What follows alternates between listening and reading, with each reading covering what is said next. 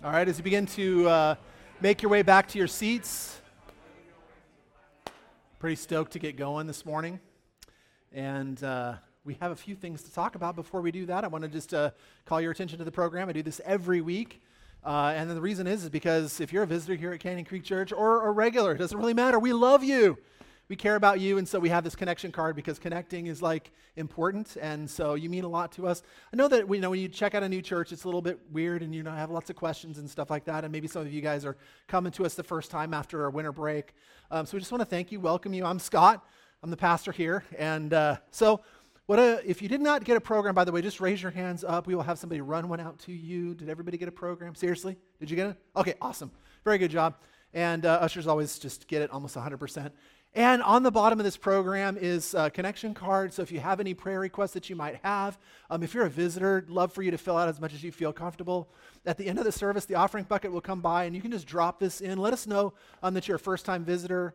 Um, you don't have to give in the offering or anything like that. We just want to know that you're here and just reach out, answer any questions that you might have. And then, in addition, prayer requests are super important. We always get those in and love just kind of marching with you through life and seeing what God is doing. God is doing miracles in your life. We love seeing that.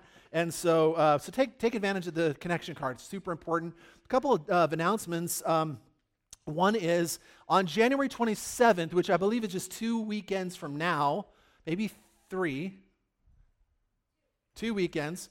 So, just people smarter than me have to tell me what the calendar looks like. And so on the 27th is our annual vision night. You do not need to be a member of Canyon Creek Church to be there and it's going to start at, uh, I believe, 7. We'll have some more details later. Uh, but what, the, what we do every week is we get together to talk about what, the, what 2019 looks like for our church. Um, we got some big things going on. We'll talk about that more coming up here. Uh, 2019 is going to be, I almost said 17. I'm stuck way back in the past, man. But um, 2019 is going to be an awesome year. So I'd love it if you guys could show up for that. Here's the thing before that, we do our annual chili cook off. I think there's a slide up there. We'd love for some volunteers. If you want to sign up and do chili, please do that at the end of the service. Uh, we or write it on your connection card, whatever you want to do. The thing is, is that every year the same people win. I do, I am not one of those people. I try, and every year I think it's rigged against me because I'm the pastor. Okay, I get it. But my chili is really good. I don't know what's wrong with you guys, but I never win. Uh, I want some new people to win. I want some new, like if you're a student and you're like, you're going to be here, not going to winter camp or something like that, you know, rent a crock pot or something and figure it out and beat us all. Like that's what I'm saying is just like come in with a new idea. Chili cook off is really fun. And that's going to be on the same night. Uh, January 27th. So, got that? That's it. Really, that's all I wanted to talk about. The rest of the events are here. Um, one thing I wanted to say is I never win anything. I don't. I mean, I've, I don't a lottery player or anything like that, but I know, you know, like if I bought a lottery, it's just a waste of money, so I never do that. I don't gamble, nothing like that. But I did win something in the first service. I wanted to share that with you guys. I won um, this license plate uh, that I'm supposed to proudly put on my car. Uh, Dylan gave it to me in first service, and it says, I finished last in my fantasy football league. so I did win something. It was an inglorious gift. Um, I am going to definitely think about putting this on my wife's car. So, all right. So, thank you, Dylan. All right, let's get going, you guys. I'm excited to get started on today. So, let's pray. I'm going to have to shift gears a little bit. Heavenly Father, I pray that you would, as we open up your word, take over today. Just take over. Um, in a way, you know, because there's only certain things that I can say, but Lord, as you are coming here, you're going to add to my words. I pray that you would, you know, take them, use them, uh, change them if you need to, uh, as they land on ears and into hearts, God, that we would honor you, honor your word first and foremost, elevate you, God, to the position that you deserve, which is the highest position of authority, the highest position here, God. Anoint this place in Jesus' name. Amen. Amen. So, welcome to Left is Mark. Left is Mark. Jesus is going to change your life if you let him.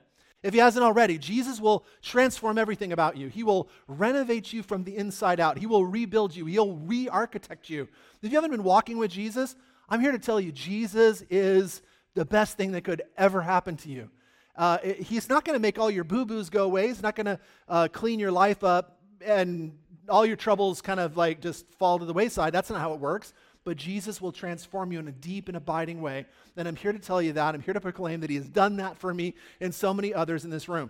But today we're going to be looking at the Gospel of Mark. What does gospel mean? Let's start right there the word gospel, if you don't know, it just simply means good news. It comes from the Greek word euangelion, which the U, EU part of that means good, and the rest of it, angelion, if it sounds a little similar to the word angel, that's because it is. An angel is a messenger, and angelion is the message. So EU, you, good, and message, angelion, is the good news. And so when the, Bi- when, the, when the Bible mentions gospel, that's actually the word there, good news. So you know, when you think about the gospel in terms of Matthew, Mark, Luke, and John, and all of them together forming the four gospels, you think of uh, a lot of interesting content, but not all of it is sort of good, right? Because there's a lot of blood in there, there's some suffering, there's temptation.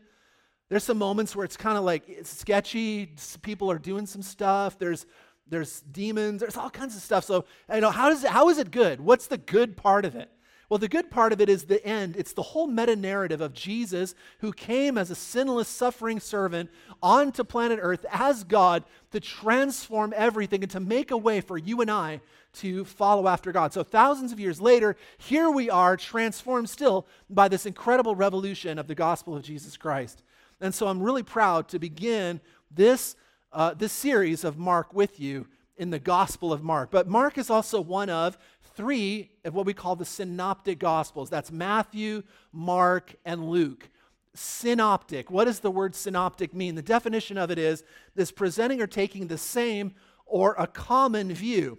And so think of it like syn, synchronization. So if you're a synchronized swimmer or synchronization, and optic means to see. So to see the same thing or similar thing, but to tell the story together. The synoptic gospels include much of the same content, many of the same stories, often in a similar sequence and in a similar or sometimes identical meaning or wording. They had their own methods. Each one of them had their own unique perspectives and backgrounds as they uh, as they wrote, and so that's why they're a little bit different. But they had their same styles, their own purposes, their own audiences. If you uh, know the Gospels really well, if you know the Synoptic Gospels, you'll realize that like Matthew is big into genealogies. Luke has a genealogy, but it's not in Mark. Mark is really short. All the other ones are longer. And so there's a lot of differences. There's different audiences. Some were speaking to Jews, others were to Greeks. And many of them had their own sources. But what it did is it made each portrait of Jesus, and hear this part really well, it made each portrait of Jesus unique and powerful and multidimensional and multi-perspectival. And the great thing about that is, is that we end up with a fuller idea of who Jesus is. And it's important to remember that the New Testament writers were Greek influenced, but they were Middle Easterners. So they were, they were telling their stories being influenced by the West, but they were not themselves Westerners in the way that you think of you and I or you know, like later Western literature. So these are still Middle Easterners that were Greek influenced. And as a result, when you read this, the Synoptic Gospels, you have to understand that they're not really that concerned with chronological precision. What that means is it's not a history book. It's not intended to tell you that this event happened in such a way, and then right after that, precisely after that, this is what happened, and then this is what happened. And so sometimes people get confused by it because they're like, well, well, okay, Mark tells this story and it's a little bit out of um, line with what maybe Luke does, and it's not, not chronologically precise. And the reason is, is it wasn't intended to be that way. These were uh, written by Middle Easterners, and so chronological precision wasn't their goal. Their goal was to tell you a story, the meta narrative of the story of the life of Jesus Christ, what he taught, what he believed, what he represented, and ultimately what he did. Uh, just as a side note, why is John, the book of John, the Gospel of John, not included in the Synoptic Gospels? And that is because it's not one of them. It, over 90% of the book of John is unique, it has its own content. But let's take a look at this word, and you'll, you'll see where I'm going with this. I wanted to start with the idea of synoptic for a second because the idea of studying one book of the Bible, which we really elevate and love here at Canyon Creek Church, that we love to study the Bible in particular, kind of walking through it because you get that multidimensional view. Uh, let's take a look at three passages where Jesus is interacting here with little children. We have one in Matthew 19, Mark 10, and Luke 18. They're basically the same, this is the same story. There are little children being brought to Jesus. the quote from Jesus here at the end, um, just in the Matthew one, where it says, Let the little children come to me and do not hinder them, for the kingdom of heaven belongs to such as these, is the same in all of them, with the exception of one word. Let the little children come to me, let the little children come to me and do not hinder them, for the kingdom of God belongs to such as these in Mark 10. And so you can see that there is a little bit of a difference, but it's um, pretty identical in all three passages. But the text leading up to that quote can be different, and, they, and it is different in all three. It's the same, it says basically the same thing. The content is identical, but Matthew adds, if you didn't notice, that he wanted to, Jesus wanted to pray for the little children. I think that's really cool. So Matthew saw that perspective and he included it. The gospel is full of all, of all kinds of passages like this where they're saying they're, they're coming to the same event to the same story but they're telling you from a different perspective weighted to their own idea and, and view of the situation it would be like this if i if i took two of your friends and i said listen tell me the story of how you met and without the other person present, you're going to get the story. And pretty much most of its particulars are going to be right. Well, we met at a coffee shop or we met it in a class, and this is how we developed a friendship. Then they became my roommate and such and such. And I would hear the same facts, but I would definitely hear it, number one, in probably a completely different order, not very precise. Then I would also hear the things that meant the most to you here, number one, and here, number two, the, or uh, storyteller number two, the, uh, the same thing. So, in other words, that, the, the, that history and narrative belongs to the person who's telling the story, that they can bring a perspective and an approach that, uh, that, we, that just adds to the depth and the dimensions of, of it. And this is the gospel according to Mark. So, let's get to that. What is it about the, the book of Mark? Uh, so, of all the four Gospels, uh, scholars believe that the book of Mark was probably written the earliest, the, the first one that was written. It's definitely the shortest. It's only 16 chapters. It's very short. It's very fast paced. He clips along. He's almost staccato. Mark is like, this happened, gives it a few sentences, then this happened, right? I mean, you know, Luke goes on and on about the temptation in the wilderness by Jesus and all the quotes of Jesus in Deuteronomy, and it goes on and on. And, and Marcus gives like two verses. Like Jesus in the wilderness, he was tempted. Next, you know. And so he's very much about moving the story along. If you're that kind of a person, if you just, you know, somebody comes and they want to tell you a big long story, let me tell you the story of three days at Gettysburg or something like that, and you just glaze over, you don't like to hear that stuff, you probably are going to like Mark. Mark is just gets to the point, he moves along. Who is Mark? Great question. Mark is probably a guy named John Mark, and he was, history tells us, scholars tell us, a friend of Peter. He's a close confidant of the Apostle Peter, which is really cool because that lends itself to Mark being understood as a very firsthand account of the life of Jesus. Uh, I've, I read it actually a couple of times in a different, from different authors, and they said that it was almost as if Peter is whispering into the ear of Mark. And, and there, there's lots of reasons to believe that, but basically, he, Peter is saying, here's, here's what happened. Here's how it happened. And Mark would write that down. Tradition tells us that Mark comes from a very wealthy family. He's a family of means. In fact, it was, it's entirely possible, and, and tradition says that uh, his family owned the space which Jesus and the disciples used for the Last Supper. Kind of a cool fact in Jerusalem. So they would have had means to have a space like that. What is this message? What is the, spe- the special message, as I call it, of the Gospel of Mark? What's the particular thing that Mark is trying to do? Three things. Uh, I'm going to tell you really quickly. You, don't, you can write these down if you want to, but I'm going to move pretty fast. Number one, he's presenting Jesus as the Messiah, the King, the Son of David.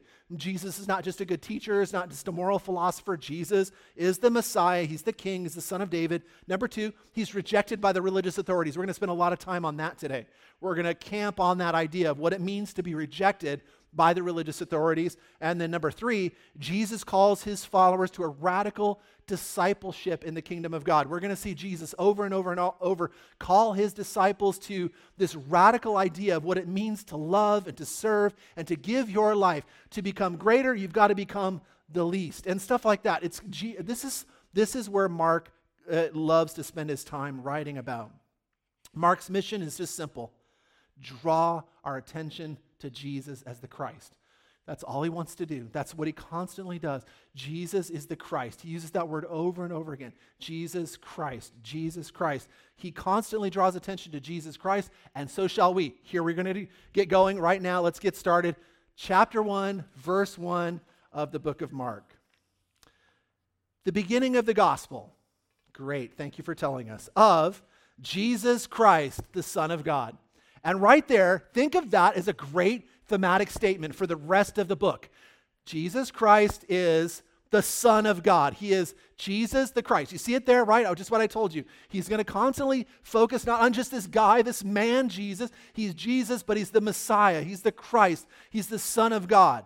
He's something different. He moves right on from that into verse 2 and 3, where he quotes Isaiah 40. I'm going to go ahead and read it. And he says, As it is written in Isaiah the prophet, Behold, I send my messenger before your face who will prepare your way, the voice of one crying in the wilderness, Prepare the way of the Lord, make his path straight. So, who is that? That's John, John the Baptist. But who is he preparing the way for? It's the Lord, it's Christ, it's Jesus Christ. So, right, at, right there, verse 1, verse 2, verse 3, we already know who we're talking about. He's already laid it out. He's saying, Jesus is the Christ, is the Son of God, and then he's going to make our paths straight, uh, preparing the way uh, that Jesus Christ, the Son of God, will make our paths straight. He sets the tone. Uh, he's not just a great teacher, not just a moral philosopher. Jesus is a revelation of a revolution um, of the Lord God Himself coming into humanity to change everything. Continues on in chapter one, we're introduced to this guy, John the Baptist. And by the way, just so you know, and I always say this in introducing John, is that he's not John the Baptist, as in John, not the Methodist, or John, not the Lutheran.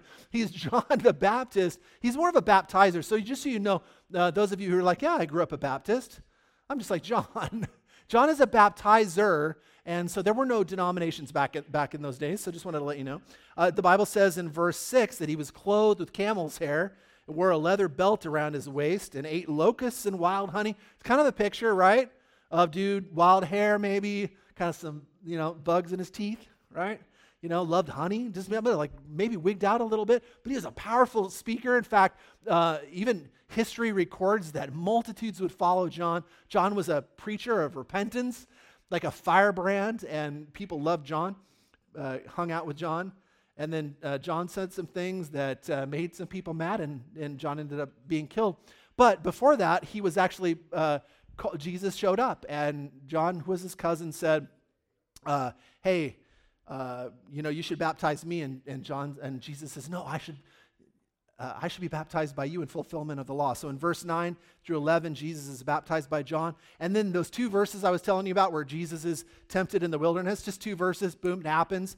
And then he begins his ministry. He calls his first disciples. I told you things were moving, moving, moving. He's already calling his disciples. By verse 12, verse 14, he's calling Levi. And the rest of the chapter is just simply filled with him like, healing lepers and uh, paralytics. And if you read it, it's just amazing how fast he moves through. And all the way, we get to chapter 2. And in chapters 2 and 3, where we're going to spend our time today, Jesus is completely, the theme of this is he is misunderstood. He is misunderstood. And so maybe the theme is misunderstanding Jesus, or you could call it conflicted. I didn't know what, how to title it. Um, it doesn't really need a title. But basically, the thing, the idea is, is chapter one is unique in the book of Mark in that it's the only chapter where there is no conflict. The rest of the entire book, there's conflict with religious leaders, there's conflict with rulers, there's conflict all the time. And so, but, but it's really particularly shows up in two and three. And let's look at some of those concerns. Let's look at some of those things that were beginning to happen as Jesus spoke and taught and did some things. First of all, in Mark chapter 2, starting in verse 5, Jesus has healed this paralytic guy, guy without use of his hands, his arms, his legs, and this is really, you know, tragic. Uh, there's a lot of opportunity for people that are in that situation, but, you know, for the most part, uh, it, it, it's, it's something that you would hope that there would be a, a way out of. And for, of course, many it's, it's not going to happen. But in this case, like this guy is, is healed and he's you know, incredibly joyful. What, what would have happened? What would your response have been? Pretty excited, right? Like, wow, this is amazing. But when you love, this is where it gets really weird. This is not actually how they respond. In verse 5, and when Jesus saw their faith, he said to the, the paralytic son, Your sins are forgiven. All right, great, sounds awesome. But some of the scribes were sitting there questioning in their hearts, in their hearts. I love that because he's basically reading their minds. In verse 7, why does this man speak like that? He is blaspheming. Who can forgive sins but God alone? And of course, the subtext and what we know, because we know the end of the story, that this is God. But at the same time, you know, they, they are setting this guy up already for like, wait a second, he's forgiving sins, he's healing people. Like, this is, this is something different about this Jesus. And they continue to harass him and take on issue by issue with the disciples and with Jesus all of the stuff that he's doing and all the things that he's teaching, but in a negative way, tearing him down, to rip him down. Uh, he gets to this uh, house where he meets a guy, a tax collector by the name of Levi, who's Matthew. Matthew, the tax collector, the writer of the first gospel. And, uh, you know, tax collectors in those days uh, were not the most popular people. They took advantage of the Jews, they took advantage of poor people. And so he's in this house. The Bible says he's filled, it's filled with sinners. And we pick it up in verse 15. As he reclined um, at the table in his house, many tax collectors and sinners were reclining with Jesus. Oh, Jesus, what are you doing? That's, do you know what that person has done? Do you know what she said? Do you know where she's been? You know who's dated her? And that guy over there, that tax collector, do you realize what, like, he is Enron. Like, that guy is horrible. What is he? And, and so Jesus is sitting there and his disciples, and for there were many who followed him. He was popular at this point. Verse 16, and the scribes and the Pharisees, when they saw that he was eating with sinners, yuck, and tax collectors, oh, he said to his disciples, Why does he eat with tax collectors and sinners? So they're arguing now with his disciples. They're, they're arguing in their hearts, they're arguing with the disciples, and it just gets worse and worse as we go on. In verse 18, this is the whole issue of fasting, right? Now, it's not like they were fasting and then the Pharisees came up and they said, Hey, you know, you're fasting, but you're fasting for the wrong reasons. No, they're, they're angry with him because of this. In verse 18, now John's disciples and the Pharisees were fasting, and people came and they said to him, Why do John's disciples and the disciples of the Pharisees fast, but your disciples don't fast? Hey, how come other people are doing it this way and you're doing it a different way? Why are you guys not fasting? Why are you not participating in the religious uh, rituals in the way that we are? And so they couldn't stand him for that. They're questioning him all the time. Every time he stops, every time he does something, they're taking a contrarian position. Have you ever known anybody like that? Then no matter what you do, no matter what you say, if you're the one saying it, you are wrong. Like they, and you were, you're like singled out, or and maybe you do this to some other people. Like if they say it, they are absolutely wrong, and I won't buy into their position no matter what. That's kind of the way it is for Jesus here. And then we, uh, we get into the Sabbath, and uh, in verse 23, we're on, still on chapter 2. One Sabbath, he was going through the grain fields, and as he made his, their way, his disciples began to pluck heads of grain. Okay, like they're hungry. I, can, I get that. But the Pharisees were saying to him, Look, why are you, why are they doing what is not lawful on the Sabbath? So basically, the Bible says you're not supposed to harvest grain on the Sabbath. Now, it's not like they were there harvesting, you know, for, for the marketplace. They were hungry, and they reached down and they plucked a few grains of wheat. Now, so Jesus says that the Sabbath was made for man. Man is not made for the Sabbath. He says, like, you're totally misunderstanding what God meant by the Sabbath if you think that my guys are out there harvesting grain. And so they begin to have this big uh, blow up with Jesus over the Sabbath. And it continues. In fact, it gets so bad they start like social media stalking Jesus in big time in, in, in around verse uh, 1 of chapter 3. Uh, and this is goes it's, it's, crazy. So let's go in and read this section, and it blows my mind. Um, again, he entered the synagogue, Jesus did, and a man was there with a withered hand. I don't know what that looks like, but it sounds painful. It probably uh, kept him from working maybe the way that he meant to. Um, and they watched Jesus. Why were they watching Jesus? Like, oh, wait, he might be like, he might be able, he's going to heal this guy. It's going to be great. No, they were watching him to see whether he would heal him on the Sabbath so that they might accuse him. Now imagine that, like, I'm, if I'm going to like the soup kitchen and I'm serving some people, and then there's like this one particularly bad guy, stinky guy, or something like that. He comes up, and I'm like, and, and, and instead of somebody watching me to see whether I take care of and I'm show compassion to this person, you're watching to see if I mess up or screw up in any way. Have you ever had anybody that like looks at you to follow you around to see if you're going to mess up or do something that you shouldn't do? That's basically what they're doing with Jesus in verse 3. And they said to the man with the withered hand, Come here. And he said to them, Is it lawful on the Sabbath to do good or to do harm, to save life or to kill? But they were silent. They didn't have an answer. They couldn't really rationalize or think it through with Jesus. And so they just stayed quiet, as well they should. And they did this all the time. In verse 5, and he looked around, Jesus did, at them with anger. Jesus was ticked off, but he was also grieved at their hardness of heart. And he said to the man, Stretch out your hand. And he stretched it out, and his hand was restored back to that position of being strong, being able to move those digits and function again the way that it, you know, his, his hand was supposed to. And uh, you'd think, like, this is an opportunity for amazing joy, right? The guy is finally able to work again. Wow, God is so good. But what they did is in verse 6, they, the Pharisees went out and immediately held counsel with the Herodians against him how to destroy him. And this is really a foreshadowing of Good Friday, right? Where they would, the religious leaders would get together and with the Roman authorities and they would conspire to, uh, to arrest Jesus, to try him in an illegal trial, and then execute him on Good Friday. This is a foreshadowing of that. The Pharisees and all the religious leaders are concocting this whole story about how they're going to destroy him and, and the, the, the, uh, the conspiracy sort of begins. Like, we like to think of it like I used to think of it kind of like when Jesus began his ministry in the Gospels, it kind of was going pretty well and he was popular until he hit Jerusalem. And then there was like, there was like the palms and everything, and then it got really bad after that. But actually, if you look at the account of Mark, it's important to realize that, that it's always been bad. And so, one of the things that I would say here is conflict. Number one, conflict is part of the life of Jesus. It began in chapter three of Mark, actually, chapter two of Mark, and it, and it runs the entire way through the story. About one year then into his public ministry, he's colliding head on with the religious leaders, the Pharisees and the scribes, the Sadducees, all, this, all these guys. And this collision quickly escalates into a death plot already in verse in chapter 3.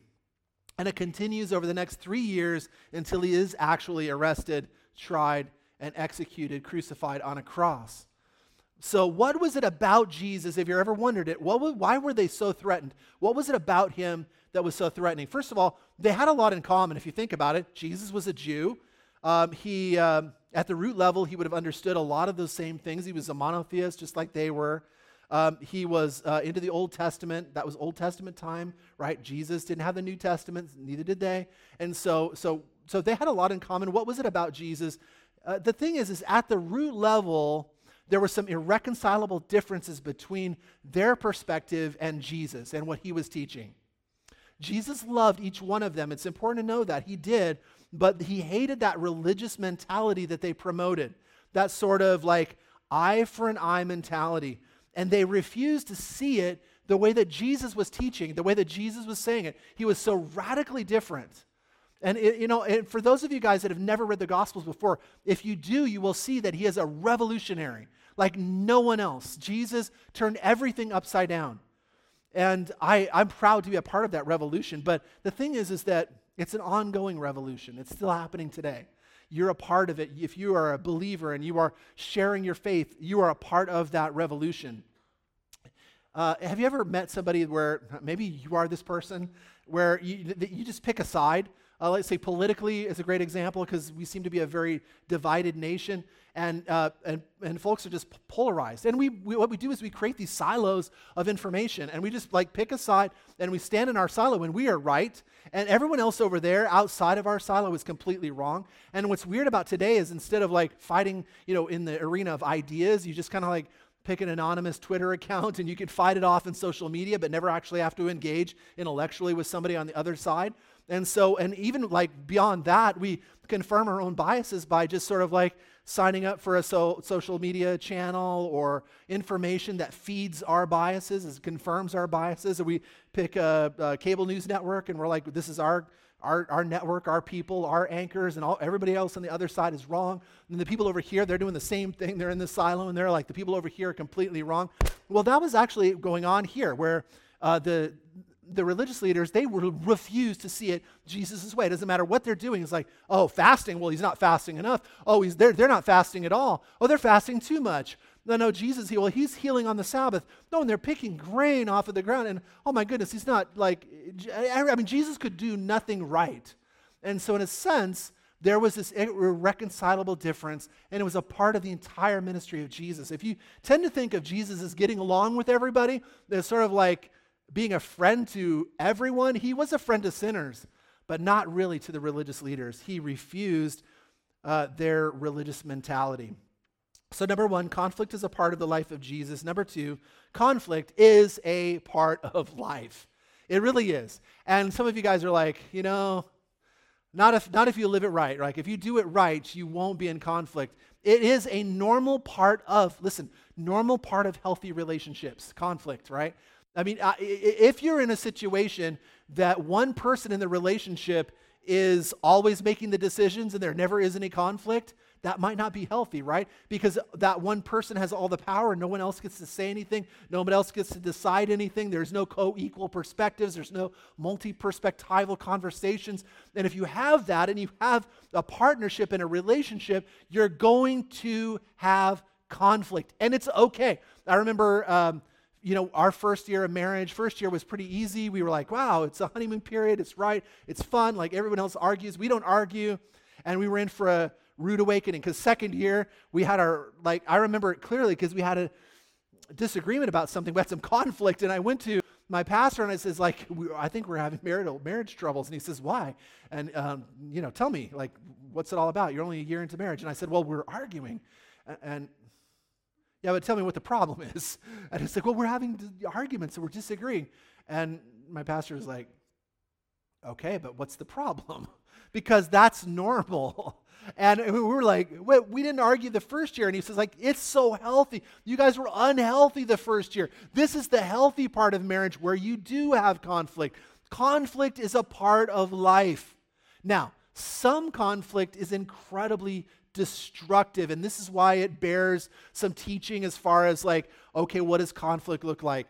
Um, and and we'll, we'll get into that a little bit, what, de- what destructive conflict looks like. But it's important to understand that conflict is often necessary. It needs to happen, it needs to be fleshed out. And even though many of us in certain situations would love to run away, somebody says something to us and we just would want to abandon that friendship and that relationship rather than go through the painful process of dealing with the conflict or reconciling.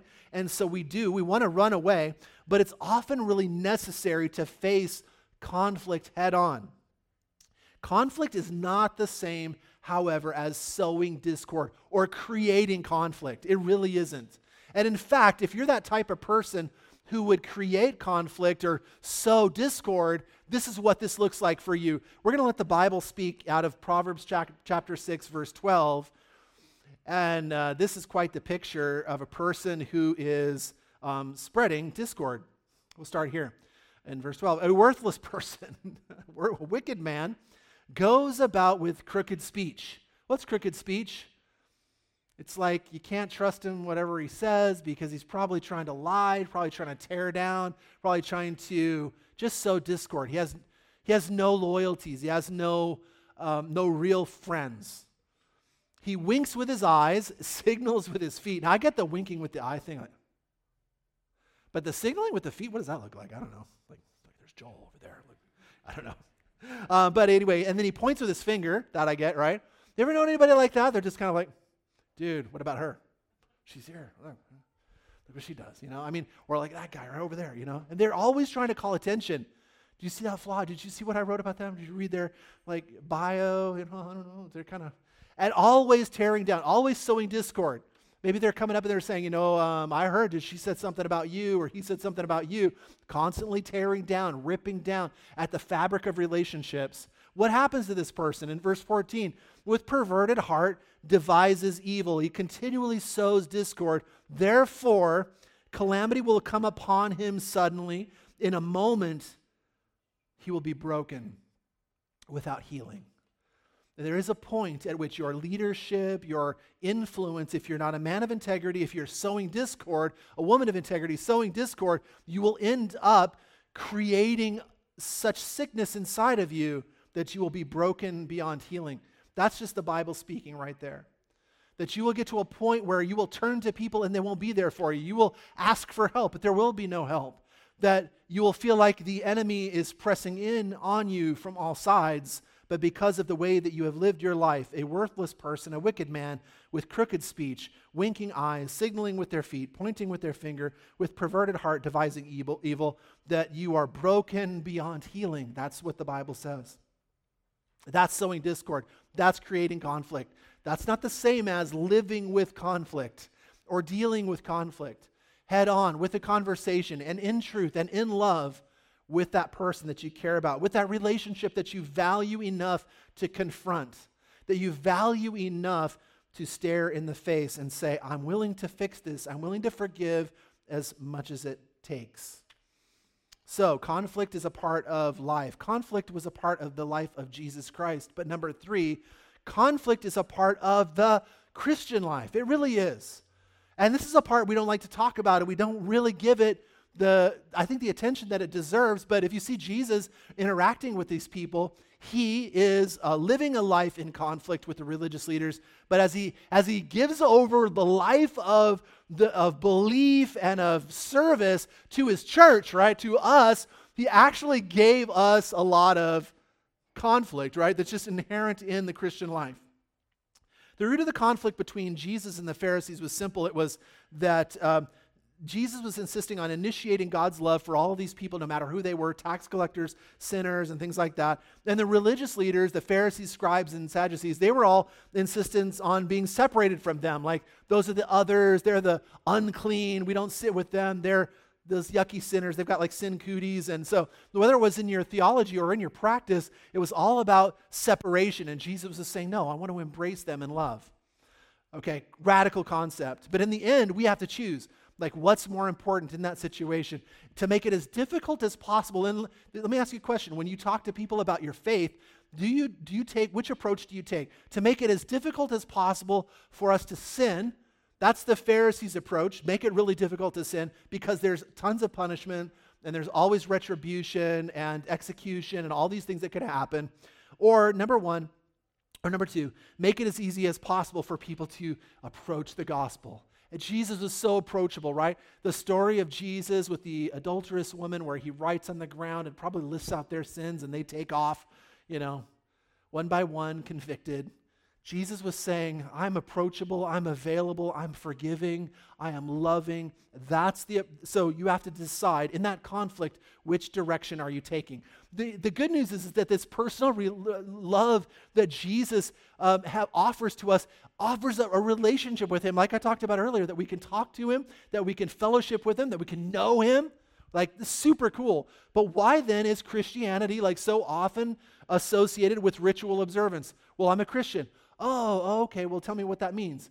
Doesn't that mean I have to go to church? Doesn't that mean I have to do all these things, these five things first? Do I have to give to the church? Do I have to serve? Do I have to, you know, sign up for something? Do I have to go to, you know, confessional, communion, confirmation, all that stuff? What are the steps that it takes? You know, and so why is it that Christianity is often associated with that, that ritual observance? And is there anything, anything wrong with any of that? No.